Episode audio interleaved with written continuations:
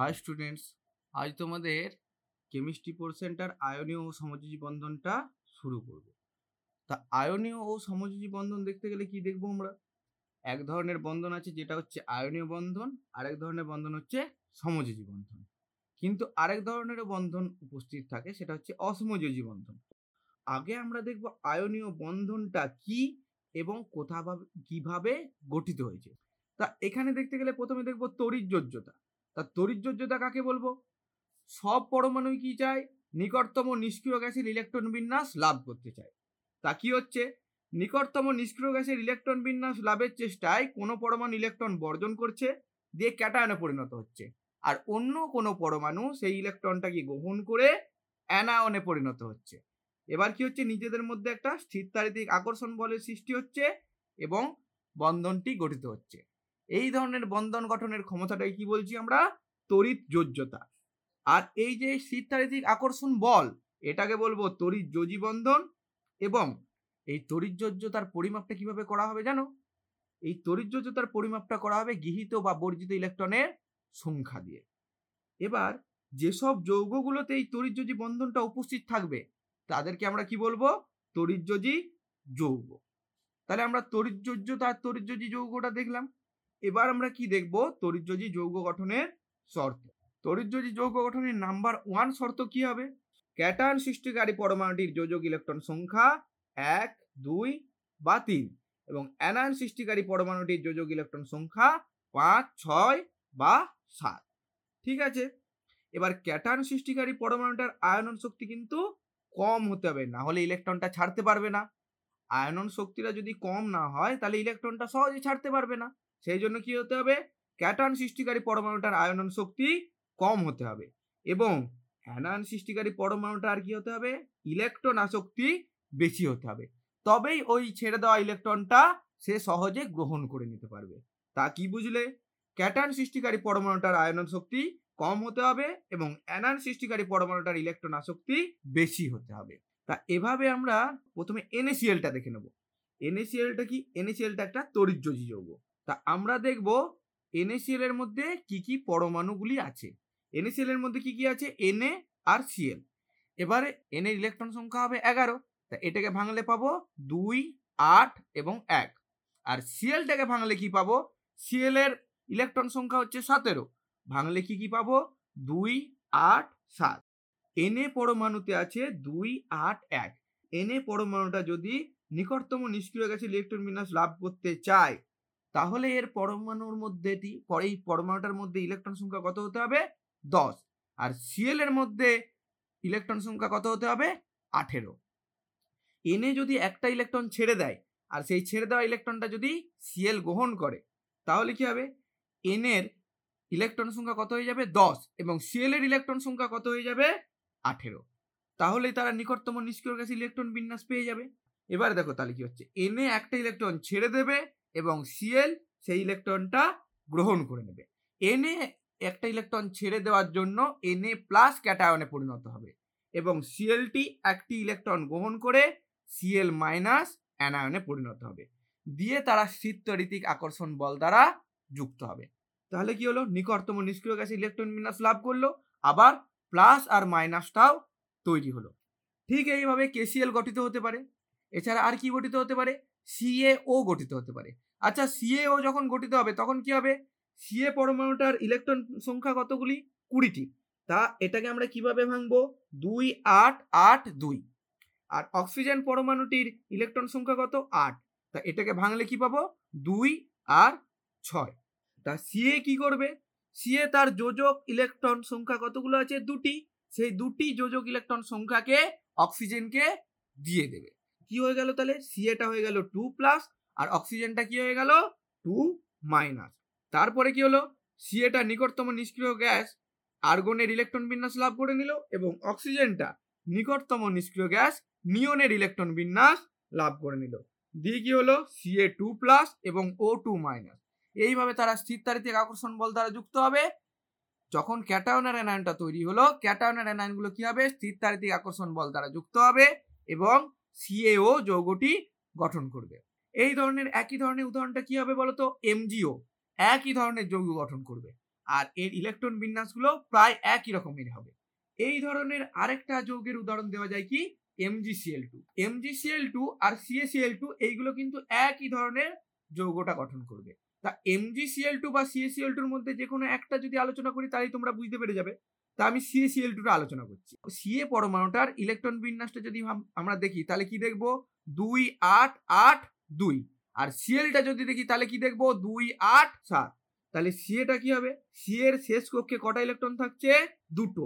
তাহলে সে দুটো ইলেকট্রনকে ছেড়ে দিলে নিকটতম নিষ্ক্রিয় গ্যাসের ইলেকট্রন বিন্যাস লাভ করে নেবে। আর সিএল পরমাণুটা একটা ইলেকট্রন গ্রহণ করলে নিকটতম নিষ্ক্রিয় গ্যাসের ইলেকট্রন বিন্যাস লাভ করবে। সেই জন্য সিএল এখানে কটা লাগবে? দুটো। কেন? না সিএ পরমাণুটার ইলেকট্রন বিন্যাসটা যদি আমরা দেখি, তাহলে দেখব দুই আট আট দুই। তাহলে শেষ কক্ষে কটা ইলেকট্রন আছে? দুটো। আর সিএল এর শেষ কক্ষে কটা ইলেকট্রন দরকার? আট হওয়ার জন্য মাত্র একটা। তাহলে কি হবে? সিএ থাকবে একটা আর সিএল থাকবে দুটো। তাহলে সিএ পরমাণুটা দুটো সিএলকে একটা একটা করে ইলেকট্রন দিয়ে দেবে এবং দুজনেই সিএ পরমাণু এবং সিএল পরমাণু। দুজনেই নিকটতম নিষ্ক্রিয় গ্যাসের ইলেকট্রন বিন্যাস লাভ করবে এবং তরিজ্যোজি যৌগ গঠন করবে। সেম টু সেম উদাহরণ কি দেওয়া যায়? এমজিসিএল টু এবার আমরা কি দেখব? আরেকটা টাইপ হয়, সেটা হচ্ছে এল টু ও থ্রি আচ্ছা এল টু ও থ্রি এটা যদি আমরা দেখি, তাহলে কি দেখব? অ্যালুমিনিয়াম আছে কটা? দুটো। অক্সিজেন আছে কটা? তিনটে।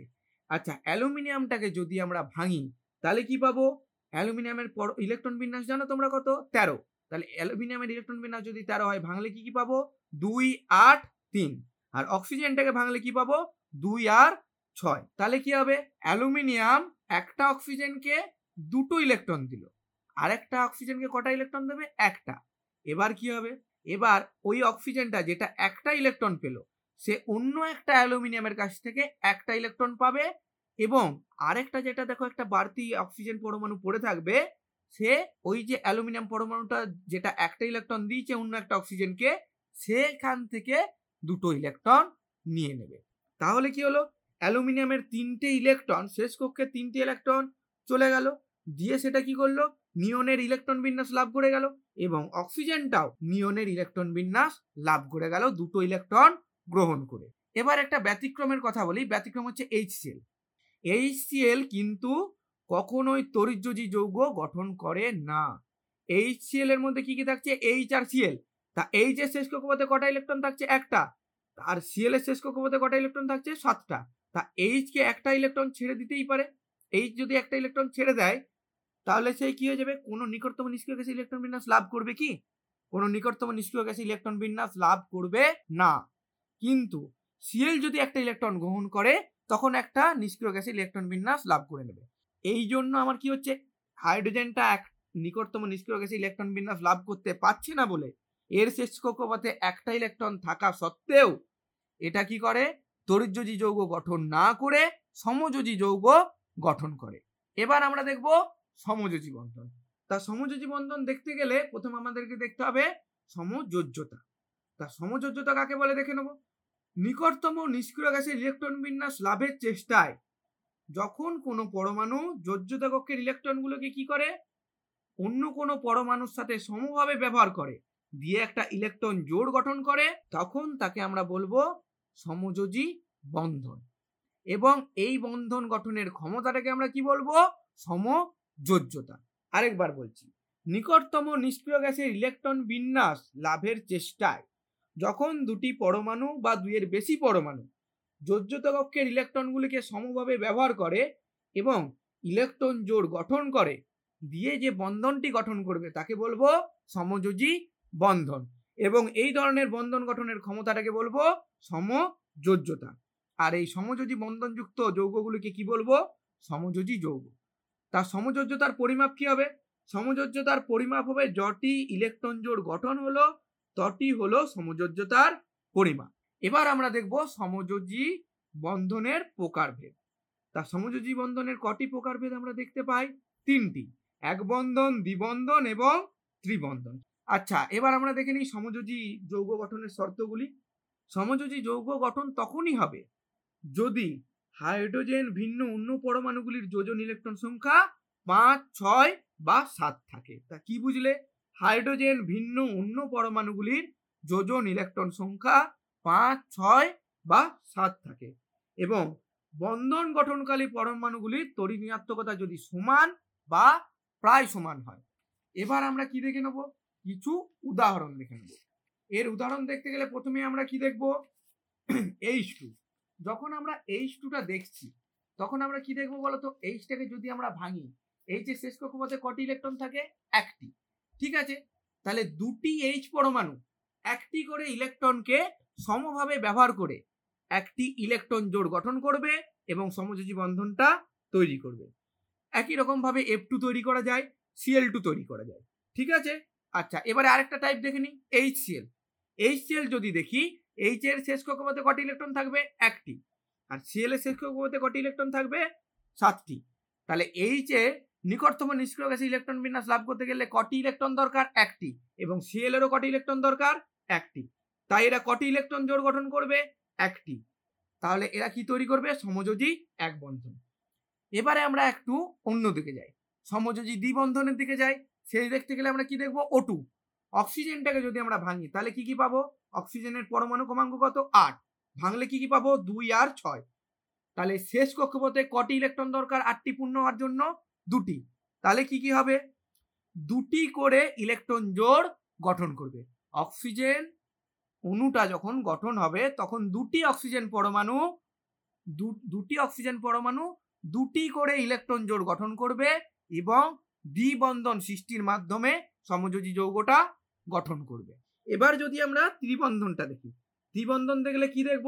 এন টু আচ্ছা এন এর পরমাণু ক্রমাঙ্ক কত হবে? এন এর পরমাণু ক্রমাঙ্ক হচ্ছে সাত। যদি আমরা এটাকে ভাঙি, তাহলে কি কি পাবো? দুই আর পাঁচ। তাহলে শেষ কক্ষে আটটি পূর্ণ হতে গেলে কটি ইলেকট্রন দরকার হবে? তিনটি। শেষ কক্ষে আটটি ইলেকট্রন পূর্ণ হতে গেলে কটি ইলেকট্রনের দরকার? তিন। তাহলে এরা কটি ইলেকট্রন জোড় গঠন করবে? তিনটি। এবং কি বন্ধন গঠন করবে? ত্রিবন্ধন। এবং ত্রিবন্ধন গঠন করে সমযোজী যৌগটা তৈরি করবে। ঠিক আছে? আচ্ছা। এবারে আমরা একটা জিনিস দেখে নেব। সেটা হচ্ছে তরিযোজী যৌগ আর সমযোজী যৌগের মধ্যে পার্থক্য। কি দেখব? তরিযোজী যৌগ এবং সমযোজী যৌগের মধ্যে পার্থক্য। আচ্ছা প্রথম পার্থক্য দেখতে গেলে আমরা প্রথম ভৌত অবস্থা বিচার করব। তরিযোজী যৌগগুলো কি হবে? সাধারণত কঠিন। আর সমযোজী যৌগগুলো কি হবে? কঠিন, তরল বা গ্যাসীয় তিনটে অবস্থার মধ্যেই থাকতে পারে। এবার যদি আমরা গলনাঙ্ক দেখি, তাহলে কি দেখব? তরিযোজী যৌগের গলনাঙ্ক খুব উচ্চ মানের হবে, কিন্তু সমযোজী যৌগের গলনাঙ্ক নিম্নমানের হবে। যদি আমরা তড়িৎ পরিবাহিতা দেখি, তাহলে কি দেখব? স্তরিতযোজী যৌগগুলো গলিত বা জলে দ্রবীভূত অবস্থায় তড়িৎ পরিবহন করতে পারে। কিন্তু সমযোজী যৌগগুলি গলিত বা জলে দ্রবীভূত কোনো অবস্থাতেই তড়িৎ পরিবহন করতে পারে না। যদি আমরা দ্রাব্যতা দেখি, তাহলে কি দেখব? তড়িৎযোজী যৌগগুলি ধ্রুবীয় দাবকে দ্রাব্য হবে, কিন্তু অধ্রুবীয় দাবকে অদ্রাব্য হবে। আর সমযোজী যৌগগুলো কি ধর্ম দেখাবে? ঠিক তার উল্টো ধর্ম দেখাবে। তার মানে সমযোজী যৌগগুলো ধ্রুবীয় দাবকে অদ্রাব্য হবে এবং অধ্রুবীয় দাবকে দ্রাব্য হবে। আচ্ছা আর একটা জিনিস দেখব। বন্ধনের অভিমুখ যদি আমরা দেখি, তাহলে কি দেখব? তরিযোজী যৌগর ক্ষেত্রে তরিযোজী বন্ধনের কিন্তু কোনো অভিমুখ থাকবে না, কিন্তু সমযোজী বন্ধনের একটা অভিমুখ থাকবে। ঠিক আছে? সমযোজী বন্ধনের একটা অভিমুখ থাকবে। কিন্তু তরিযোজী যৌগের ক্ষেত্রে দেখতে গেলে কি হবে? তরিযোজী বন্ধনের কোনো অভিমুখ থাকবে না। আচ্ছা এবারে আর দুটো ইম্পর্টেন্ট কোশ্চেন তোমাদের সাথে আলোচনা করে সেটি হলো, একটা প্রশ্ন আসে তোমাদের যে, এমন একটা যৌগের উদাহরণ দাও, যেটাতে অষ্টক পূর্ণ হয়নি, কিন্তু যৌগটি স্থায়ী যৌগ। উদাহরণটি হলো বিএফ থ্রি বিএফ থ্রির অষ্টক পূর্ণ হবে না, কিন্তু বিএফ থ্রি হলো স্থায়ী যৌগ। আচ্ছা বিএফ থ্রিকে যদি আমরা দেখি, তাহলে কি দেখব? বিএফ থ্রি কি কি নিয়ে গঠিত? বি এবং এফ একটা বি বোরন আছে এবং তিনটে ফ্লুরিন আছে। বোরনটাকে যদি আমরা ভাঙি, তাহলে কি কি পাবো? দুই এবং তিন। কেন? না বোরনের পরমাণু ক্রমাঙ্ক কত? পাঁচ। তাহলে ভাঙলে কি কি পাবো? দুই আর তিন। আর যদি ফ্লুরিনটাকে ভাঙি, তাহলে কি কি পাবো? ফ্লুরিনের পরমাণু ক্রমাঙ্ক হচ্ছে নয়। তাহলে ভাঙলে কি কি পাবো? দুই আর সাত। তাহলে ফ্লুরিনের একটা ইলেকট্রন যদি ফ্লুরিন পেয়ে যায়, তাহলেই সে কিন্তু নিকটতম নিষ্ক্রিয় গ্যাসের ইলেকট্রন বিন্যাস লাভ করে নেবে। কিন্তু বোরনের কটা ইলেকট্রন দরকার? পাঁচটা। কারণ এর শেষ কক্ষপথে কটা ইলেকট্রন আছে? তিনটে। তাহলে এর পাঁচটা ইলেকট্রন দরকার। কিন্তু এ কটা ইলেকট্রন জোড় গঠন করছে? তিনটে ফ্লুরিনের সাথে তিনটে। এক একটা ইলেকট্রন জোড়ের মধ্যে কটা করে ইলেকট্রন থাকে? দুটো করে। তা তিনটে ইলেকট্রন জোড়ের জন্য কটা ইলেকট্রন থাকবে মোট? ছটা। তাহলে কি হলো? বোরনটার ক্ষেত্রে যেটা হলো কেন্দ্রীয় পরমাণু বোরন, তার কিন্তু অষ্টক পূর্ণ হলো না। কিন্তু বিএফ থ্রি হলো একটা স্থায়ী যৌগ। তড়িৎযোজী যৌগের ক্ষেত্রে আণবিক ওজন কথাটি ব্যবহার না করে সংকেত ওজন কথাটা আমরা কেন ব্যবহার করি? এটা যখন দেখব তখন কি দেখব? আয়নীয় বা তড়িৎযোজী যৌগের ক্লাসে কি হবে? এক একটি ক্যাটায়ন নির্দিষ্ট সংখ্যক অ্যানায়ন দ্বারা পরিবৃত থাকবে এবং এক একটি অ্যানায়ন নির্দিষ্ট সংখ্যক ক্যাটায়ন দ্বারা পরিবৃত থাকবে। কি দেখলে? যদি আমরা উদাহরণ দেখি তাহলে কি দেখব? NaCl এর ক্ষেত্রে একটি এনএ প্লাস ছটি সিএল মাইনাস দ্বারা পরিবৃত থাকে এবং একটি সিএল মাইনাস ছটি Na প্লাস দ্বারা পরিবৃত থাকে। ঠিক আছে? তাহলে কি হলো? এখানে আমরা কোনো একক অণুর অস্তিত্ব পেলাম না। এখানে আমরা কোনো একক অণুর অস্তিত্ব পেলাম না। সেই জন্য আণবিক ওজন কথাটি ব্যবহার না করে কি ব্যবহার করব? সংকেত ওজন। তাহলে কি বুঝলে? আণবিক ওজন কথাটা ব্যবহার করা যাবে না। কার ক্ষেত্রে? তড়িৎযোজী যৌগের ক্ষেত্রে।